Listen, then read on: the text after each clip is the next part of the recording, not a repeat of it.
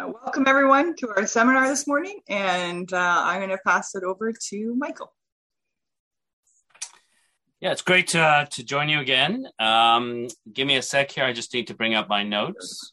So this morning we're going to be looking at the Holy Spirit as the, uh, if I were to give it a title, like the charismatic Spirit, and the Spirit is the Spirit is the one who gives us gifts.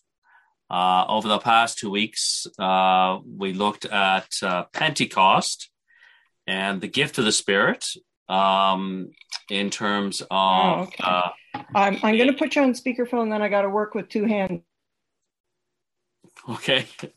Um, the gift of the Spirit, in terms of uh, the Spirit, is the one who Christ, the ascended and risen Christ, uh, gives to the church. the Spirit Pentecost, also the Spirit is the Spirit of mission. And then last week we looked at uh, Paul in terms of his understanding of the Holy Spirit, probably the, the richest two sections of the New Testament that relate to the Holy Spirit are uh, the writings of the Apostle Paul and the Gospel of John. And today we want to think about the gifts of the Spirit, which is no longer as controversial an issue as it was maybe 25 years ago, but um, has been a source of controversy all through the 20th century. Um, that is, uh, which gifts does the Spirit give? Are there gifts that have ceased? Uh, and so on. So that's uh, what we want to look at uh, this morning. So let me again, as I said, pull up my notes here and uh, we'll be. Sorry, just while way. you're doing that, Michael, I'll just remind everyone if you want to turn your videos on this morning, um, that's great. Then we're able to say hello to each other, see each other a bit, and um, Michael can kind of see who's in the audience. If you're able to do that this morning, that's great. Um, otherwise, we will just continue to imagine you in our minds. So.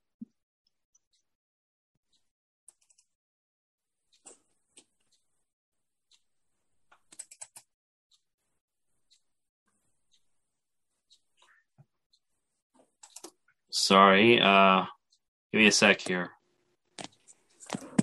Yeah.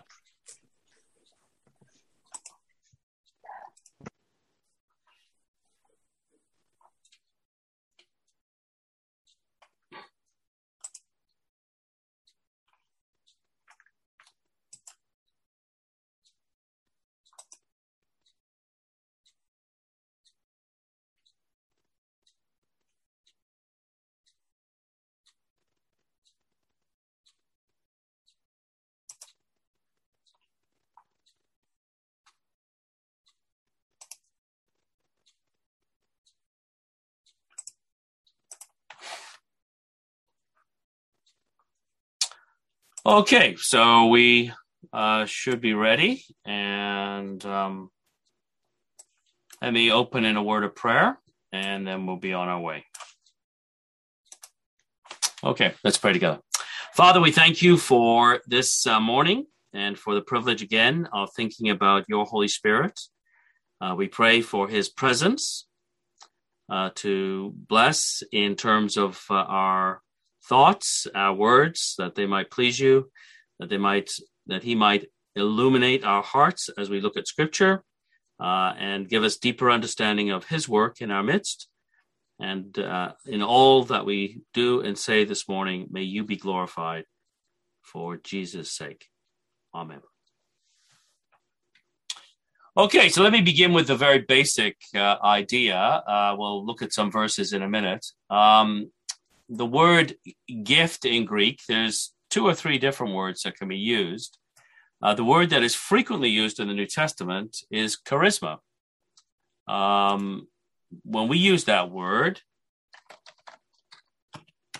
uh, charisma, we use it in the sense of somebody having charisma, um, somebody being maybe a bubbly, sparkling personality, and we say they have charisma.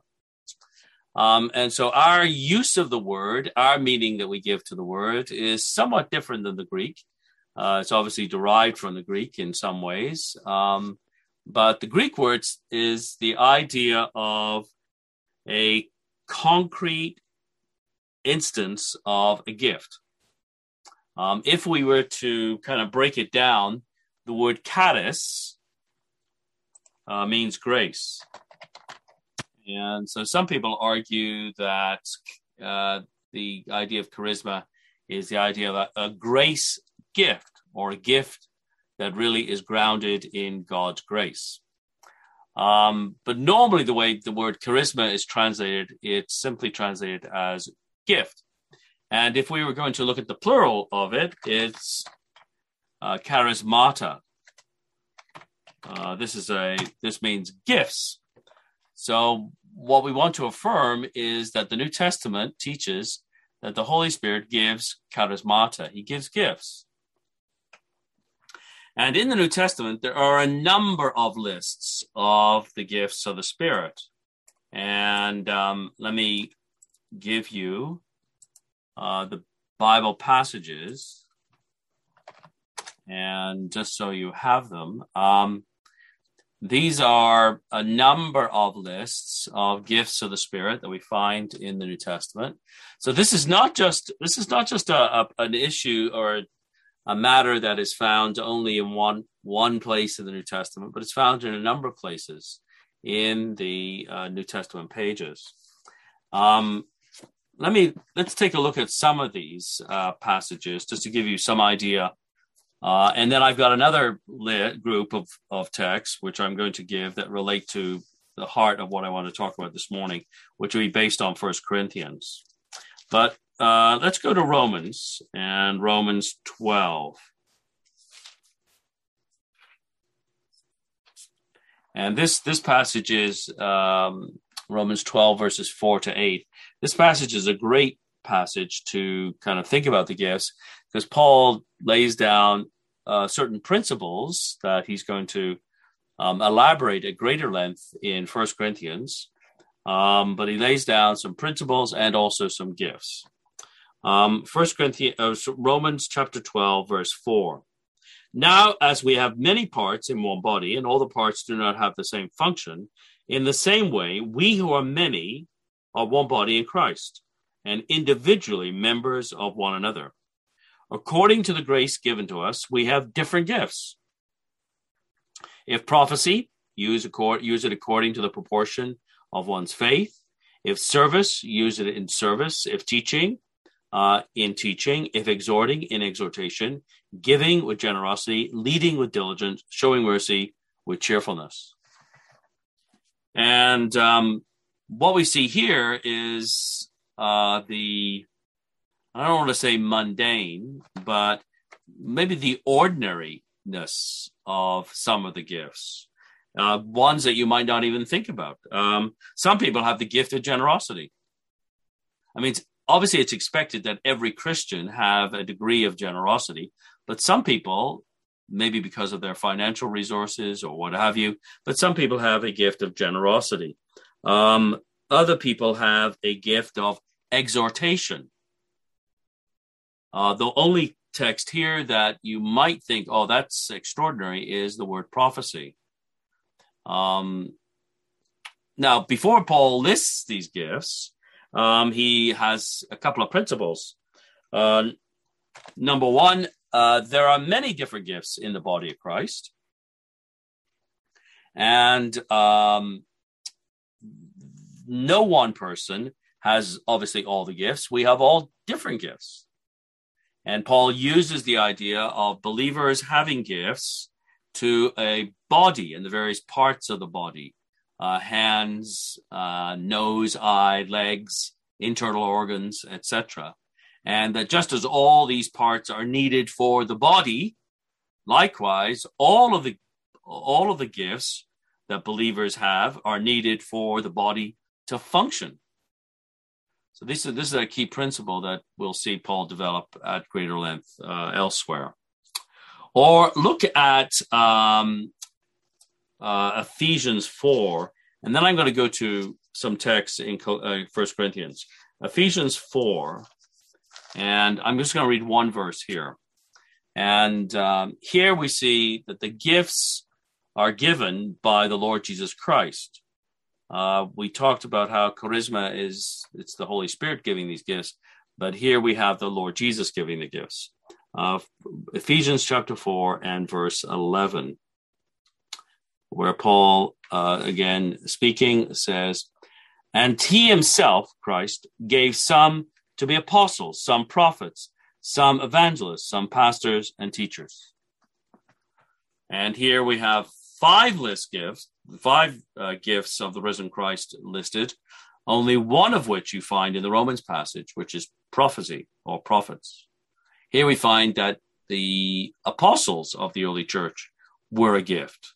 Um, evangelists, there are some who God gifts to be evangelists, some pastors and teachers. And uh, in the original Greek, it's not, it's uh, a little ambiguous whether or not pastors and teachers are the same office or whether they're two.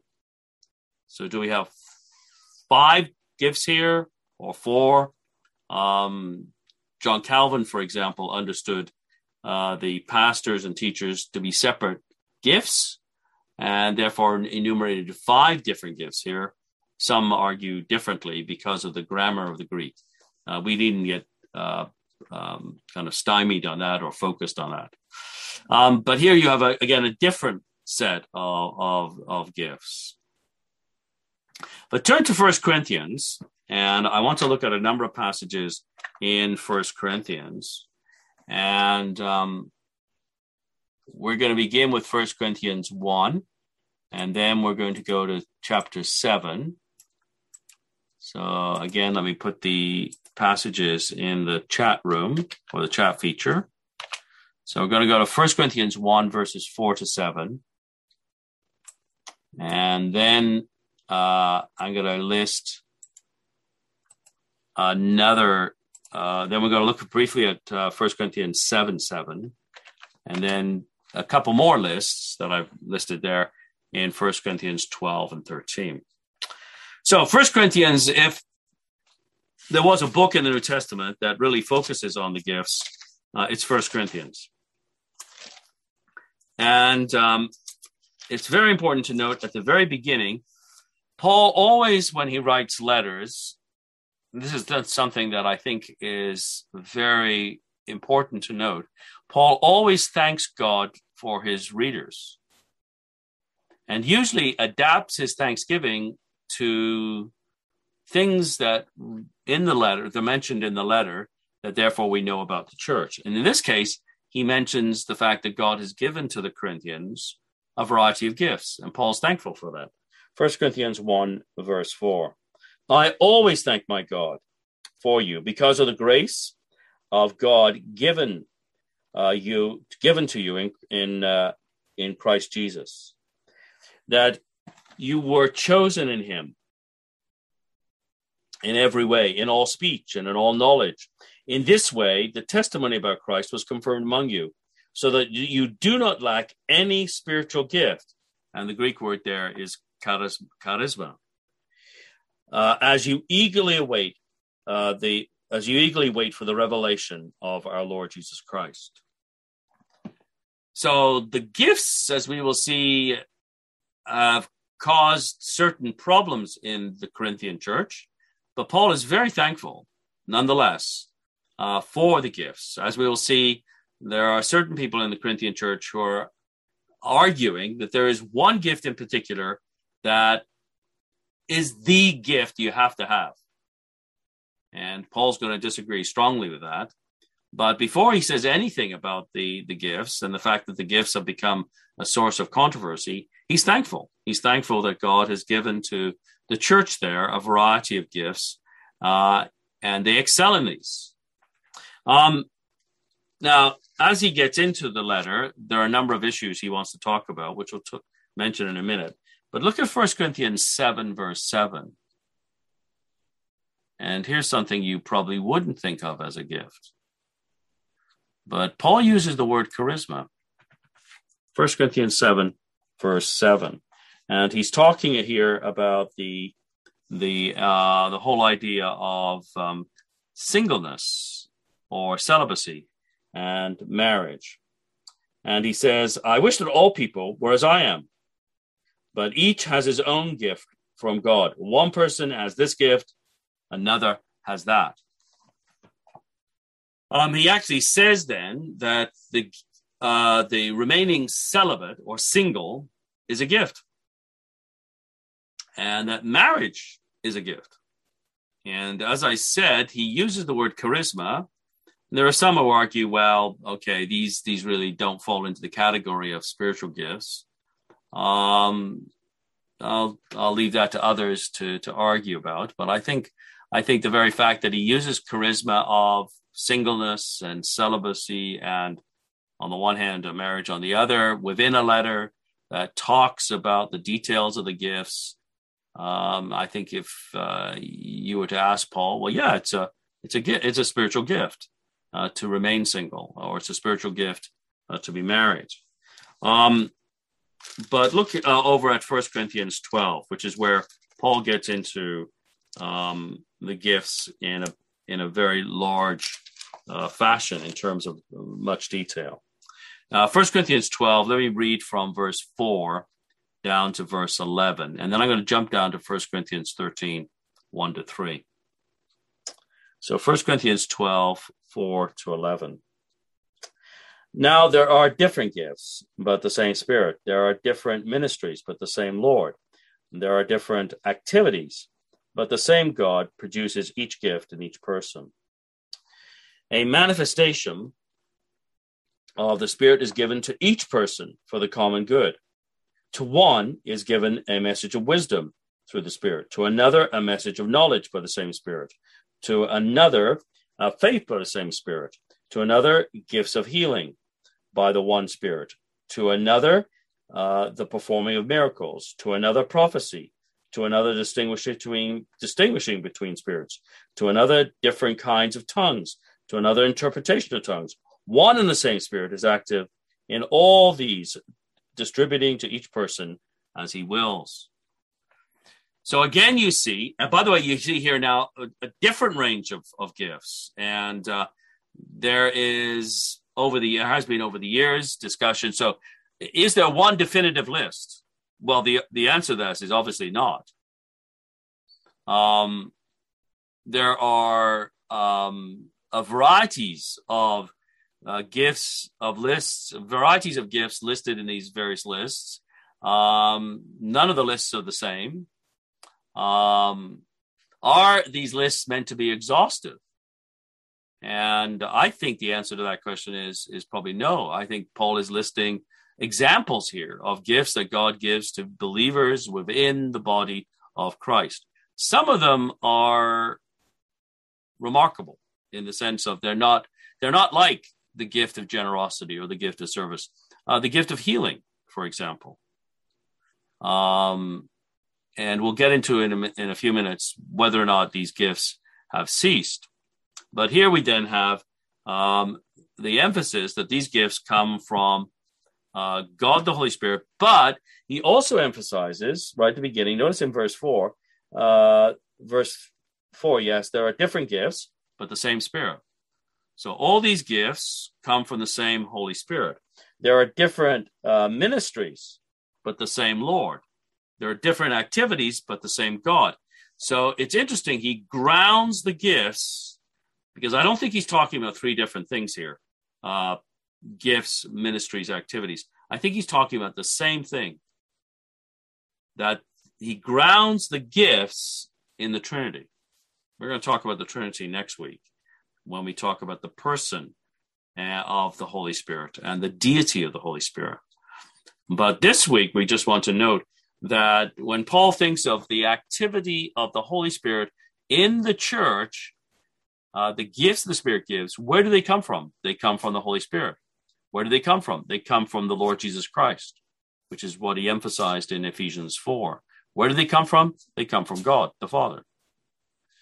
And so the Trinity is active in the gifts. It's not just the Holy Spirit, it's the Trinity as a whole. And as we see, there's um, a variety of gifts. And then notice, and we'll come back to this again one and the same Spirit is active in all these, distributing to each person as he wills. Who, who, who gives the gifts? It's the Holy Spirit. In the sense of he is the one who makes concrete in the life of an individual the gifts that the, the triune God gives to the church. And he God decides what gifts that we will have. Um, again, we could go, we're not going to get into this, but we could go into detail about okay, to what degree are gifts linked to personality? And um, uh, are the gifts linked to, to a natural temperament or natural inclinations, uh, etc.? And I think there probably is some ex- some reality to that. That uh, certain people, um, before they're converted, have a tendency or um, um, uh, their personality moves in a certain direction. And then at conversion, it is as if God activates that now as a gift for the body of Christ. Um, but ultimately, uh, it's the Spirit decides what gift you will have. I think it's clear every believer has a gift. Like there's no believer can say, okay, I don't have anything. My gift is to come and simply sit on Sundays. You know, that's my that's my spiritual gift. I come and I sit and I kind of take it in. No, no, every believer's got a gift. Every believer has something to contribute to the body of Christ. Uh, this, by the way, is one of the reasons why I believe very firmly in the whole idea of membership in the body in the church, local church. Um, you're to when you become a Christian, you're to join yourself to a body of believers. You're not just a free floating uh, Christian out there who turns up, at, you know, you know, yeah, well, we'll we'll turn up on Sundays at this church on a regular basis, but I really don't want to commit myself. You know, uh, show me exactly maybe where it says I've got to be a member and you know, etc. Well, I I think the very fact that you've got this idea that every believer's got a gift for the local church it indicates you you have to use that gift in the context of the local church and therefore you're to be committed to that local church. And uh, churches obviously have different ways of expressing that that idea of membership but i think membership is very much a biblical idea uh, that we join ourselves publicly and join ourselves uh, consciously to a body of believers and that we use the gifts or gift that God has given us for the growth of the body for the glory of God. Um, the other passage I list here also has a list of gifts, and it's interesting. Uh, 1 Corinthians 13, verses 1 to 3.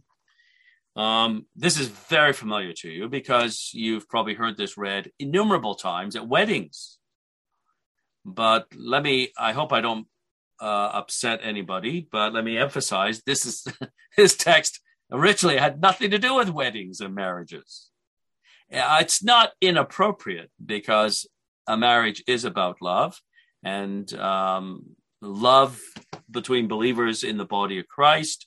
Uh, that sort of love that should be reigning, regnant there should also be in a marriage. But this this passage is is right smack dab in the middle of a long discussion about the gifts of the Spirit. And uh, what Paul is doing here, he's contrasting the use of the gifts with love and how love is critical. And you can have all kinds of gifts, but if you don't use them in love, uh, it's really, it amounts to a spiritual zero. If I speak uh, human or angelic tongues, but do not have love. I'm a noisy gong or a clanging cymbal. So um, if I speak in tongues, which we'll get to in a minute, um, but I don't exercise it in love or I don't have love, then what's its meaning? It, it's meaningless. It's like a it's like a cymbal that's just making noise. Um, if I have the gift of prophecy and understand all mysteries and all knowledge, and if I have all faith so I can move mountains, but do not have love, I'm nothing. So, um, in Paul's thinking, prophecy is a greater gift than tongues because prophecy en- encourages and builds up the body. Uh, tongues has to be interpreted. So a person could have the gift of tongues, speak in another language, and unless it's interpreted, it, it's meaningless to the body of Christ.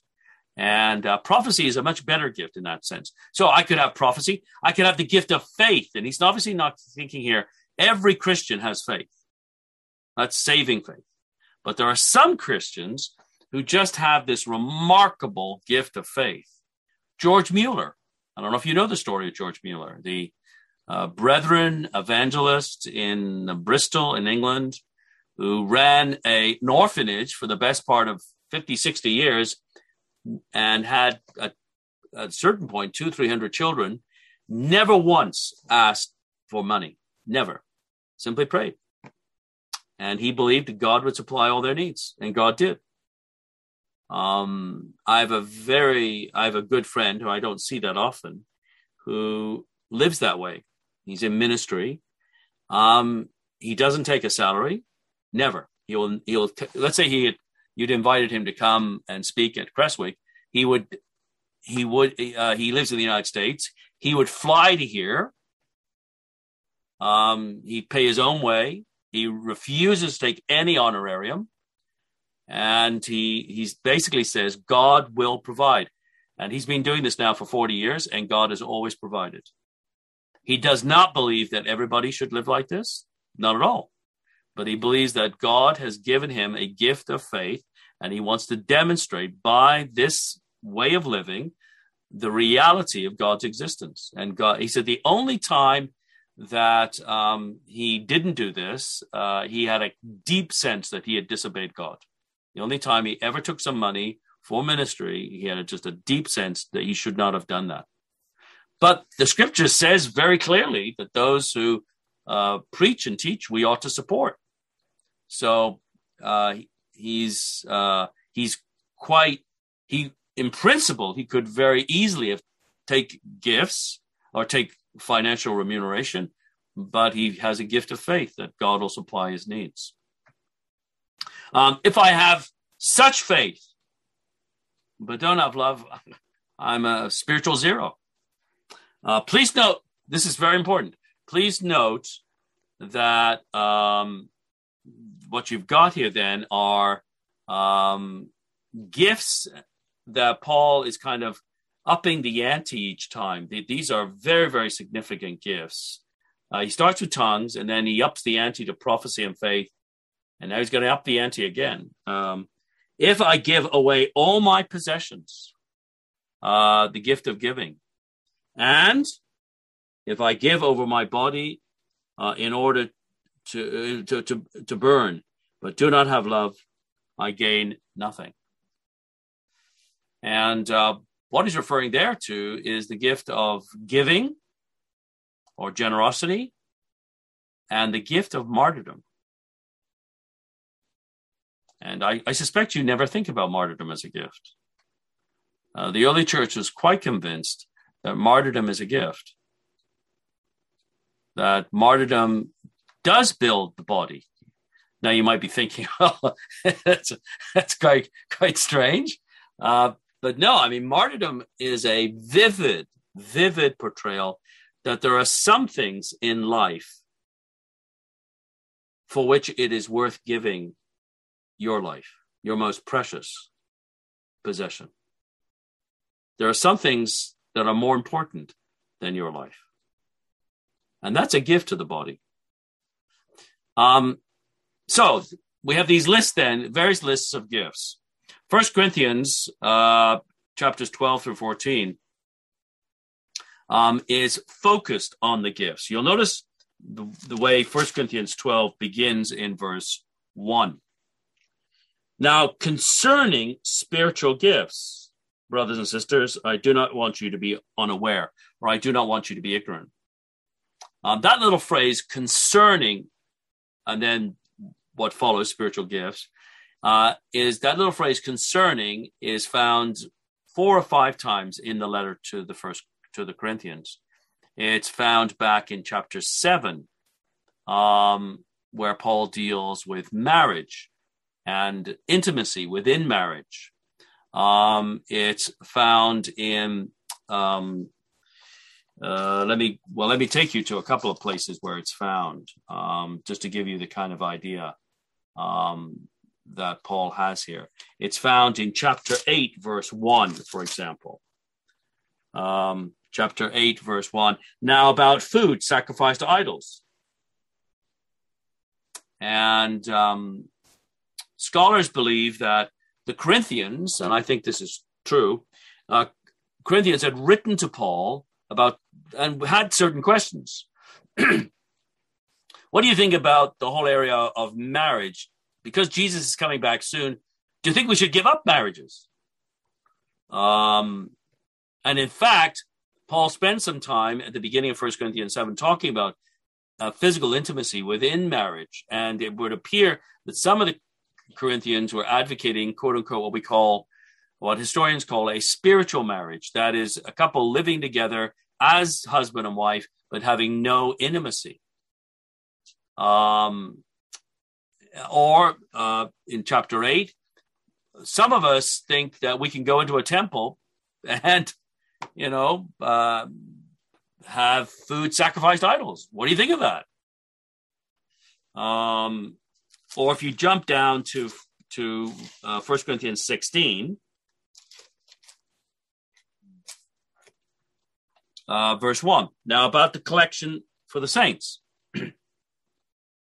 uh, so they had asked Paul, so uh, what about this collection of money you started a while ago? And um, if you want to see details about that, you have to look at uh, Second Corinthians chapters 8 and 9, Romans chapter 15. And it's a long scale project that a lot of people don't realize. It's a very important part of Paul's ministry. When he went up to Jerusalem as a very young Christian uh, to meet Peter and Paul, uh, sorry, Peter and John and James, Peter and John, our Lord's disciples, and James, our Lord's half brother. One of the things that they rec- they urged him when he went on his ministry to the Gentiles, do not forget the poor. That's in Galatians chapter 2. And they meant there the poor believers in Jerusalem, not just poor people in general, but the poor believers in Jerusalem. A lot of Christians in Jerusalem had become impoverished. And so Paul came up with this idea of gathering money from the various churches he planted. And it took, uh, it took about 10 years where he gathered money from Gentile churches. And for him, it was a living demonstration of unity of Jew and Gentile in the body of Christ. So that's what he's talking about there. Um, so this, uh, my point being, that little phrase "now concerning" indicates questions the Corinthians had. So, one of the questions the Corinthians had was concerning spiritual gifts. If we had time to read all through 1 Corinthians 12, 13, and 14, it would be very obvious that the questions they have concern the gift of speaking in tongues. Um, it's been controversial in the 20th century. It was controversial in Paul's day. And it's obvious that some of the Corinthians think it's quite fine to stand up, speak in an unknown language, which um, nobody else in the congregation knows, and um, have it not translated. And Paul's horrified by that. Um, in chapter 12, uh, he lays down some principles to deal with gifts in general. Then in chapter 13, he starts to move towards the problem. In chapter 13, he emphasizes that the gifts have to be used in love. If we don't have love, doesn't matter what gifts we have, love is the, the preeminent element of the Christian life. The Christian life is basically at its heart all about love. It's about the love of God expressed in our Lord Jesus Christ that is so overwhelming that it draws us to faith in Jesus and then we demonstrate our, the reality of our conversion by love love for God, love for one another, love for the lost. And uh, I, I know our culture is big on love. And we could, you know, spend some time thinking about okay, how is our culture's idea of love different from our idea of love? And for some Christians, that's produced a bit of reaction where they've emphasized, you know, you know, truth is more important than love. Um, the reality is that you can be an unloving Christian. You can be a, a, a Christian who's completely orthodox, emphasizing truth, and yet be unloving. Love is the preeminent goal of, of our teaching the truth. Uh, we teach the scriptures that we might grow in love for God, for one another, for the lost. Uh, Timothy chapter 1 verse 5 brings that out. The goal of our teaching, Paul says, is love. So, uh, 1 Corinthians 13, then Paul goes through some principles, which we'll look at briefly in first chapter 12. Then he emphasizes they must, all this must be done in an atmosphere of love. And then in chapter 14, he now confronts the problem, which is some of you think that tongues is a great, is the spiritual gift everybody should have, or the preeminent spiritual gift. And Paul contrasts tongues with prophecy. So in chapter 12, there are really two principles that Paul lays down. Um, first of all, every believer has a gift. Um, notice in um, uh, 1 Corinthians 12 there, and um, verse 7 a manifestation of the Spirit is given to each person. So every believer has a gift. And uh, we don't all have the same gifts. That's obvious. Paul lists different gifts. As I said earlier, I don't think those gifts are meant to be exhaustive. But every believer's gift. No believer can say, I don't have a gift. If the Holy Spirit indwells you, you have a gift. You have something for the body of Christ that you can use. And uh, no believer can say, My spiritual gift is to come and sit in a pew. They didn't have pews in those days, but whatever. Uh, on Sundays. No, every believer's got a gift for the body. And then, second principle that's linked in that verse a manifestation of the Spirit is given to each person for the common good. Every believer has gift, but the gifts are given not for you primarily, they're given for the body. This is why I said earlier the fact that you don't have any formal discussion on membership in the New Testament, uh, you have it right here. You are to be joined to a local church. Your gifts that God has given you for are for the body of Christ, and you can't use them unless you're joined to the church. So every believer's got a gift. The reason why God gave you a gift is that you might use it to build up the body. Now, in chapter 12, he goes into a long discussion about what a body looks like. You know, um, the body's not primarily an eye. You know, if the body were primarily an eye, and one almost gets a sense of humor here um, you know, this eye rolling down the street, this huge eye. Uh, like it need the body needs legs, right, to move around, and arms, and um, a mouth to eat, and internal organs, and um, the, the, it's obvious that in the body, the human body, we've got various parts. They're all needed to make up the body. The same with the body of Christ. And uh, the reason why the eye is necessary is we have to be able to see where we're going. Uh, we need a mouth to be able to eat. We need a, a tracheal tube or whatever, the, the, the throat, and uh, they, that'll take food down into the stomach. We need a stomach to process food. We need the intestines, etc., etc., etc. And so uh, every believer has a gift, and the gifts are given for the common good. Paul lays down those two principles very, very clearly then in uh, chapter 12. Now, let me move on to the question have some of the gifts ended?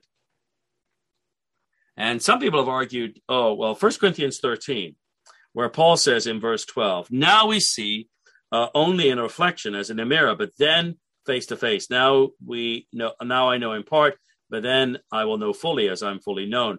Now these three remain faith, hope, and love, but the greatest of these is love.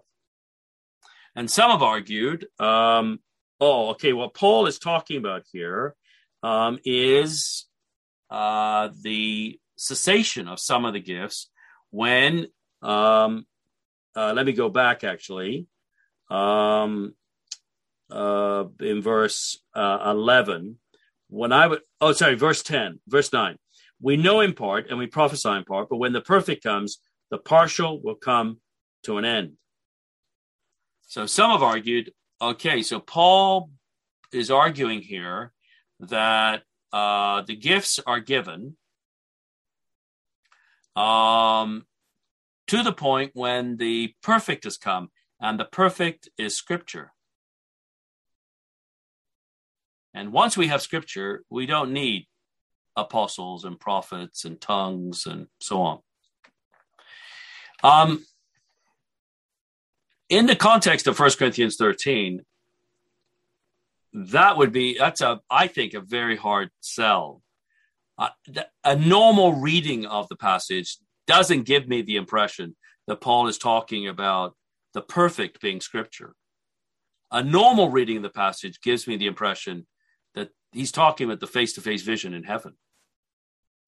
When we have arrived at that which is perfect, namely heaven, and we see God face to face in the face of our Lord Jesus Christ, we won't need the, these gifts that we have now. Um, we'll have the fullness of the Spirit in a way. Again, we talked about this last week. Uh, we have intimations now. Uh, we have the down payment of the Spirit now, uh, but we will have a fullness then. Um, I think he's talking. I don't think he's talking about have, uh, the the cessation of the gifts at all here. Um, Dr. John MacArthur, who all of you probably know, uh, has argued this at, at some length, and uh, I think he mis- I think he misunderstands Paul here. Um, I don't think Paul is talking about the cessation of the gifts um, in this world when Scripture comes. Um, and obviously, the big issue is not gifts of generosity. Um, we all want people in the church with gifts of generosity um, or serving or what have you. It's those extraordinary gifts, um, tongues and healings and so on. Have they ceased? And I would argue, first of all, I'm not sure it's the right question in some ways. Um, it's interesting if if martyrdom's a gift and celibacy is a gift, that those people who often talk about we want all the gifts at work in the church. and I'm I'm sometimes naughty if I'm with a Pentecostal or person we call charismatic. I'll say then we get into a discussion of the which gifts, and they'll say, you know, we want all the gifts. I, would say something like, uh, really? Yeah, yeah, we all the gifts are meant to be in the church, functioning. It's what about the gift of martyrdom? Uh, oh, uh, and it's obvious also that the gift of martyrdom. Uh, I don't know much about Crestwicke. Uh, I know our brother Sam there. Um, I've not been to the building and so on, but I'm pretty certain you don't have among you martyrs. In fact, in the fellowship, I can only think of one church in Southern Ontario in the fellowship that has a martyr in her history, and that is Forward Baptist Church in Toronto, um, uh, where if you go into the sanctuary, there is a plaque to a brother, Tom Dever, who died as a martyr in 1936. He was speared to death by Ethiopian um, uh, tribesmen. And he came from Forward. And uh, this might change. The early church had that gift in abundance. There are churches around the world today.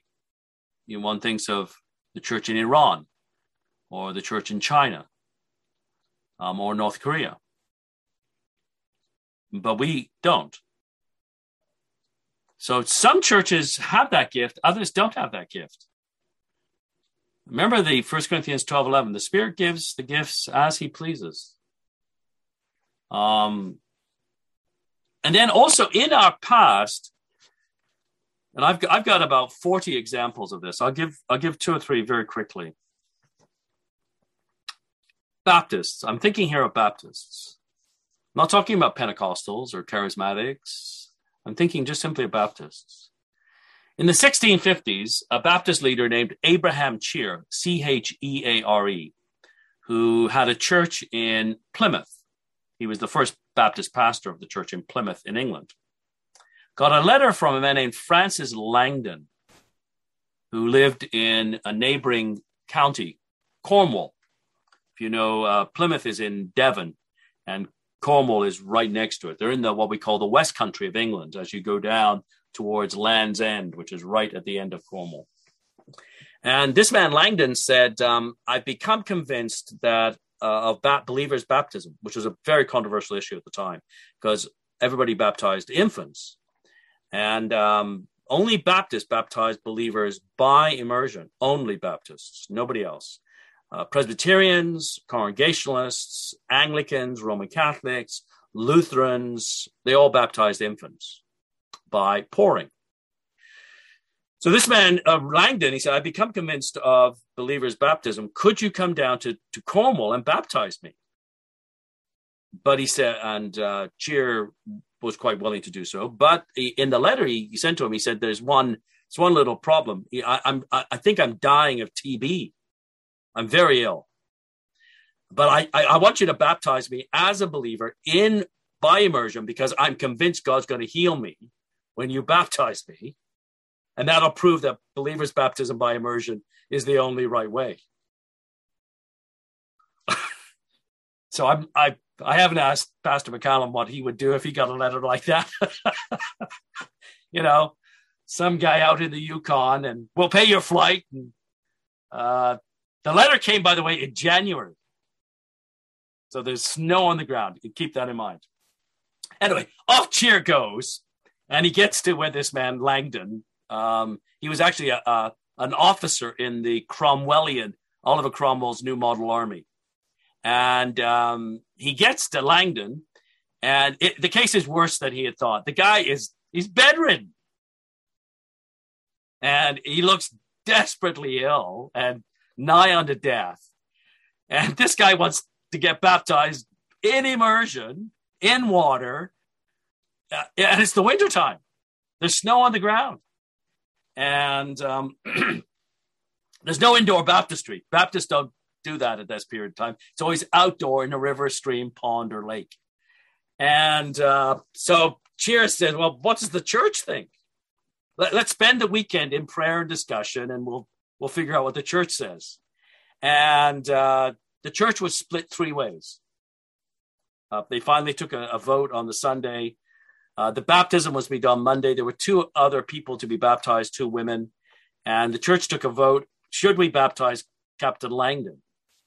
Number one, uh, one group said, um, yes, we should baptize him by immersion in the outdoors, and God will heal him.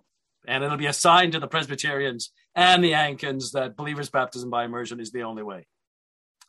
Uh, a second group said, we, we need to go ahead anyway uh, we need to go ahead and baptize him by immersion as a believer. We're convinced it'll kill him, but we need to do it anyway because it's a step of obedience. And then a third group said we shouldn't be testing God. This is just wrong. And uh, nobody, it's very, this is very, this is another topic for another uh, subject another day. Nobody thought, nobody came up with the idea, why don't we just pour a little bit of water over his head? And that'll do. Nobody came up with that idea. And then, uh, so Abraham Cheare was asked, What do you think? You know, given the split, what do you think? Well, he said, I'm of the third group. Now, Cheare wrote this, so this is why this is very important. He said, I'm of the third group. I don't think we should baptize uh, Francis Langdon at all. We don't, you don't need to be baptized to be saved. This will kill you for sure. And I think it's just testing God. But uh, there were still two people to be baptized. So the following day, they had a they they go down the the, the church. Was on a hillside. They go down the hillside to the river. Snow on the ground. Now the river wasn't ice, but if there's snow on the ground, it's going to be cold. And they baptized the two sisters uh, by immersion. And then suddenly they see some friends have gotten Captain Langdon on a horse and they're bringing him down to the river. So Cheare's in a sticky position. What's he going to do with this? So they get down to the river, and uh, the Captain Langdon says to Cheare, "Are you going to baptize me? Do you believe that God will heal me when you baptize me?" And Cheare says, "No, I don't. and I'm not going to baptize you. So then Cheare, uh, the Captain Langdon turns to a deacon in the church, said, Would you baptize me and believe that God will heal me? And guy says, Yes. He's one of the group who said we should baptize you by immersion and God will heal you. So they get him off the horse, get him in the water, plunge him under the water. He's he, he's looks like he's dying of TB. He comes up out of the water. I mean, they had to bring him down on a horse, propping him up. He comes up out of the water. He runs up the hill. This is this is Cheare writes the story. Runs up the hill, goes home, has a roast beef dinner, sleeps for eight hours, wakes up, and he's healed. It, it's just a remarkable story. Of course, the Baptists loved it uh, because it's an evidence that God God, God's got a stamp of approval only on believers' baptism by immersion. But it's a remarkable story. And what is even more remarkable is the man who Cheare. He, he said, I, did, I didn't believe God would do this. Which I think, to me, when I've re- I read this, I thought this is this is all the earmarks of authenticity. Or let me give you a second example. Uh, this is C.H. Spurgeon, whom all of you know the name. Uh, Spurgeon was just a remarkable wonder of a preacher. Uh, he started preaching when he was 16. Um, when he was 19, he was called to uh, what became a major church in London, the Metro, what becomes the Metropolitan Tabernacle, which still exists today. Not the actual building, but the place where the church was in Spurgeon's day. Uh, there is a building there, but not the actual building, which was destroyed in World War II. But um, uh, Spurgeon went up, and the original building had uh, could hold about twelve hundred people. Within six months, the place was jammed to the rafters, and they rented a thing called the Surrey Music Hall, which could seat eight hundred. And they started to to expand the church building to seat fifteen hundred. Uh, sorry, the the Surrey Music Hall could seat eight thousand. That's right, could seat eight thousand, and it soon was filled. And meanwhile, they're expanding the church building to seat 1,500. I don't know who came up with that idea. Okay, so we've got a 1,200 seat building. We'll add 300 more seats. Meanwhile, we're renting a building, and there are 8,000 in the building. And within within a few weeks of them getting back into the, the, the renovated church building, they decided to tear the whole thing down and build a, a whole new building that could that could house 6,000 worshippers. So eh, that's another story. So Spurgeon is in the Surrey Music Hall, 8,000 people. And this is around 1859, 1860. And he's preaching, and he stops in the middle of preaching, and he points to a part of one of the, the uh, balconies and says, There's a man up there. You're a shoemaker. Last Sunday, you had your store open you sold this many pairs of shoes for this much money and you made this much profit. You sold your soul to the devil for five pounds. And then he went on preaching. So you, you, you imagine, this happened at Crestwicke. and Pastor McCallum did that. I mean, what's come over him? About 8,000 people. Later that week, there were two workers in the church who were going around the neighborhood trying to encourage people. I mean, they had, they had 8,000, but they were trying to encourage others to come out to hear Spurgeon. And they came to this man. They, they came to his house and he told them uh, everything that had happened. And he said, I, I, went to the church and I was not a believer. I, I, I went to, to, to see this man and he said this and he was exactly right. I have no idea, he said, how, how that man knew all this about me. I, I thought it could only be God. And I've become a Christian. So the two workers were thrilled. And Spurgeon would have loved this. They, they said to him, uh, Well, you'll be back, of course, um, next week. No, no, I don't think I'll be coming back. And they said, Why is that? You know, you've been converted. It's tremendous. Oh, no, I don't want to come back. Let's Mr. Spurgeon tell the congregation more about me. so I, I'm, we don't know whether he went back. Spurgeon mentions this story and he says, This happened to me 10 or 12 times in his ministry. And um, he never made a big deal of it. It's tucked away at the uh, his autobiography was written in four volumes, and it was eventually completed by his wife after his death. And um, it's tucked away on a page, a page and a half of the fourth volume of his autobiography, near the end of the autobiography, when he's talking about some details of his ministry. He never made a big deal of it. It happened. Um, it's extraordinary. Now, if he'd been a very different person living today, he might have made a ministry out of this. You know, there are people make ministries out of this, but he didn't. I have a very close friend, um, probably one of my closest friends. I won't mention his name. He is a pastor. Uh, he goes to a fellowship church. Um, he serves in a parachurch organization. And he had something like this happen once. Uh, he was preaching here in a church in Southern Ontario. Again, I won't name where. And uh, as he was preaching, he, as he was looking at the his congregation, he looked at a person on one side of the room, a woman, and then as he was just looking uh, at the uh, he, uh, at his congregation, looked at a person, a man on the other side of the room. he said, as he's preaching, and he's not preaching about the subject, he said, "I do not know how this was uh, the case. I knew that they were having an adulterous relationship. They were on two different sides of the room, both of them married. He said, I, it was impressed on me, they're in an adulterous relationship. And he said, as it turned out, it was true. He said, it was weird. He's never had anything like that. And of course, it's not, a, it's not, he's not made into a ministry. But he had this, what we could only describe as a word of knowledge. So, all this to say this um, I'm not convinced that the gifts, we can rule that the gifts have ceased. As it, as it works out in terms of um, things like speaking tongues, anybody who's studied church history will know that speaking tongues becomes virtually unheard of for most of church history. And then suddenly in the 20th century, it becomes a hallmark of the people we call Pentecostals, who, please note, they're brothers and sisters in Christ. We disagree with them on what is the place of tongues in the Christian life.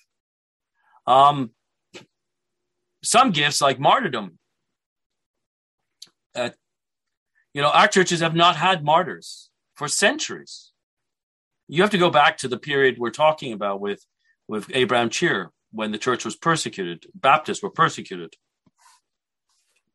But in in England or Western Europe or North America, we've not had martyrs. So it's obvious this again it's got to do with our circumstances, but it's obvious that that gift is not being given. But other churches have been given that gift because of their circumstances. You know, they're, they're in context of persecution. Um, if there is one gift that has ceased, it is the gift of the apostle. And it would take us too far afield uh, to get into the details of that. Uh, the the gift of apostle is foundational to the church. Ephesians chapter two verse twenty. The gift of the apostle, the apostle has to be somebody who has seen our Lord Jesus Christ. And in the New Testament, the technical use of that term is limited to about 15 people, the 12. And that would include uh, Matthias, who's appointed after the resurrection of Christ to, take the place of Judas. Paul's called an apostle, Barnabas, and James, our Lord's brother. There's about 15. Uh, Peter, John, the, the 12, Paul, Barnabas, and James, our Lord's brother, who writes the letter of James. And the apostle Paul says in Ephesians 2:20 that Christ is building the church on the foundation of the apostles and prophets. And the apostle, in one sense, there are no more apostles. So there are certain charismatic groups who talk about, you know, God had first time apostles, now he's got end time apostles. Well, that just destroys the whole image of what Paul's saying in Ephesians 2. You know, when you build a building, you lay the foundation first, then you build the building. You don't lay a foundation, build half the building, and then lay another foundation. No, no. The apostles are part of the foundation. And once you move on up to the upper levels of the building, you don't need that. That gift is already there, laying the foundation, giving direction and structure to the building. Now, in one sense, we still do have the gift of apostle in the New Testament, right? In the Bible. So, in a sense, the gift is still with us. That's the only gift I would say definitively, in one sense, has ceased. Um, I, as I say, I'm not sure the question is the the most appropriate question, because with the gift of martyrdom, the Spirit hasn't given that, and with the gift of speaking in tongues, um, I'm dubious about probably most of what I've heard in Pentecostal circles, and I've been in uh, when I was first a Christian. I was saved at Stanley Avenue Baptist, but our pastor at the time, Bruce Woods, was very enamored of the charismatic movement. And I ended up for quite a, oh, probably about four or five years. My wife, we used to go to a charismatic meeting on Friday nights in Campbellville called BZAC, uh, which was led by a an Anglican charismatic Christian and a United Churchman named Bernie Warren. And I probably didn't see everything, but I saw a lot of stuff there. And um, over the years, I've become skeptical of most of what I've heard of uh, speaking in tongues. But I, I wouldn't, in principle, deny the possibility of God giving the gift of an unknown language to a brother or sister for the advance of the gospel. It's a big issue. And um, what is vital, and we've we've often gotten bogged down, and with this I'll draw my comments to a close, and we can uh, have time for questions. We've often got bogged down on um, um, uh, the extraordinary gifts, and fail to remember that a lot of those lists of gifts are ordinary, quote unquote, things in the body, and we've also often forgotten every believer has a gift and the gifts are given for the common good. So, have the gifts ceased? Well, obviously, we won't affirm no. We, we need the gifts in the body of Christ. Have certain gifts ceased? Um, I think apostle is the only one that we can definitively say, in this one sense, that has ceased. In another sense, that has not, because we have the scriptures, which is the, the essence of the gift of the apostle. Um, Pastor McCallum asked me to do a couple other things, which one which I'll do next week is say a little bit about my own testimony.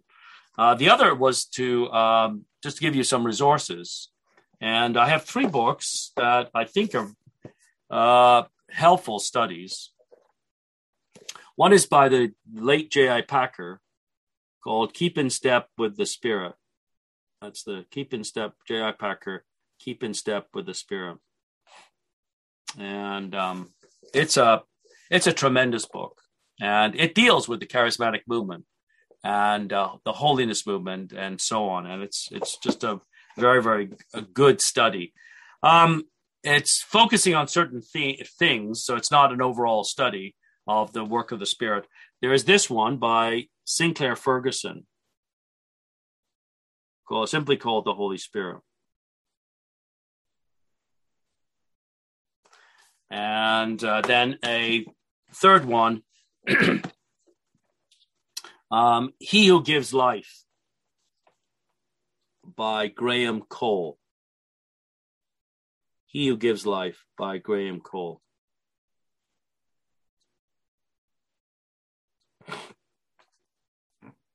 So keep in step by the, with the spirit by j.i packer uh, sinclair ferguson the holy spirit and then Graham Cole, He Who Gives Life. And those are three. of the, the by Ferguson and Cole are very, they're, they're overviews of the entirety of who the Holy Spirit is and his work in, in the Bible and in the life of the church since then. Okay, let me ask if there are any questions. Um, I do need to go around 10 15, so in about six or seven minutes. And um, if there are questions that I don't get to today, I'm happy to begin next week with with questions. Next week we'll begin at the the 9:30 uh, time. And why don't I next week begin with my own testimony a little bit, and then if there are any questions that you've had from today, we can look at them then. But are there any now that we can answer maybe briefly?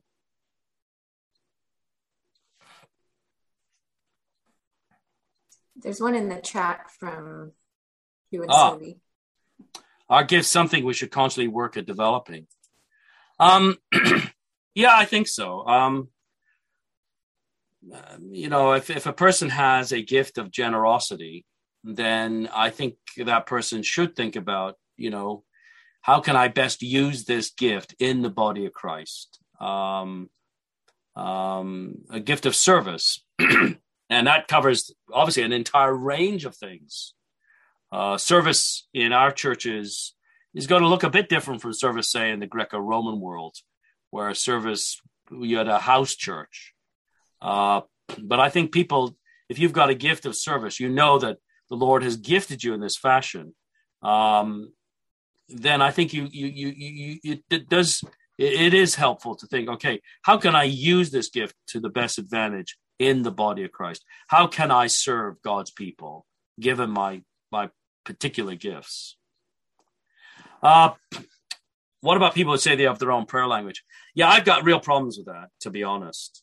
Um, uh, J.I. Packer talks about this as kind of the, you know, people who are not actually speaking another language. Uh, it's kind of like a, a, language of little babies. You know, when a baby, you know, goo goo gaga, we we say those sort of things to little babies. And this is kind of a he says he talks about this as kind of a prayer language. Um, I, I'm I think speaking in tongues in the New Testament is speaking in a in an actual human language that is not being learned. And I don't think that's a lot of what is going on in charismatic and Pentecostal circles.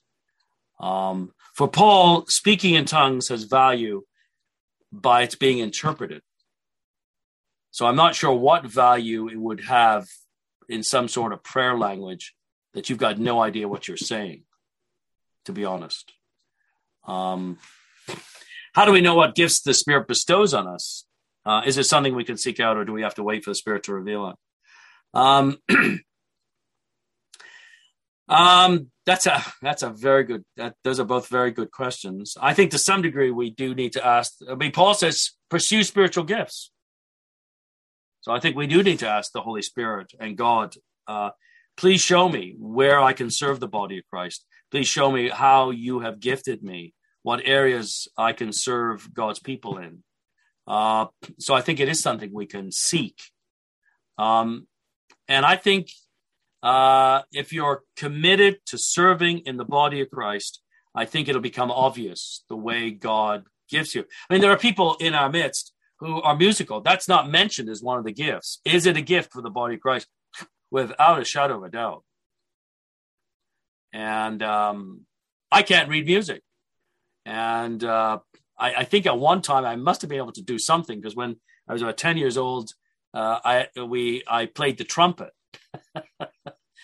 it only lasted about a year, and um, I, I really have I don't have a musical bone in my body, uh, and um, uh, I'm I'm told by my family I, I think I sing great, but I am told by my children were the first to tell me, and I, it was it was an instance where I was singing quite loudly and there was a little boy in front of me turned around and kind of looked up at me. And my son says to me my son was about 12 he said dad it's your singing. Just quiet down. And so if you ask my children about my singing it, it's dreadful. My wife says that when she met me I, I was completely monotone but i have improved a little over the last 30 or 40 years. Um, that's a gift though right? To sing to be able to to sing for the body of christ uh, in um, um, uh, song, uh, either singly or in, in to lead in worship musically, that's a gift.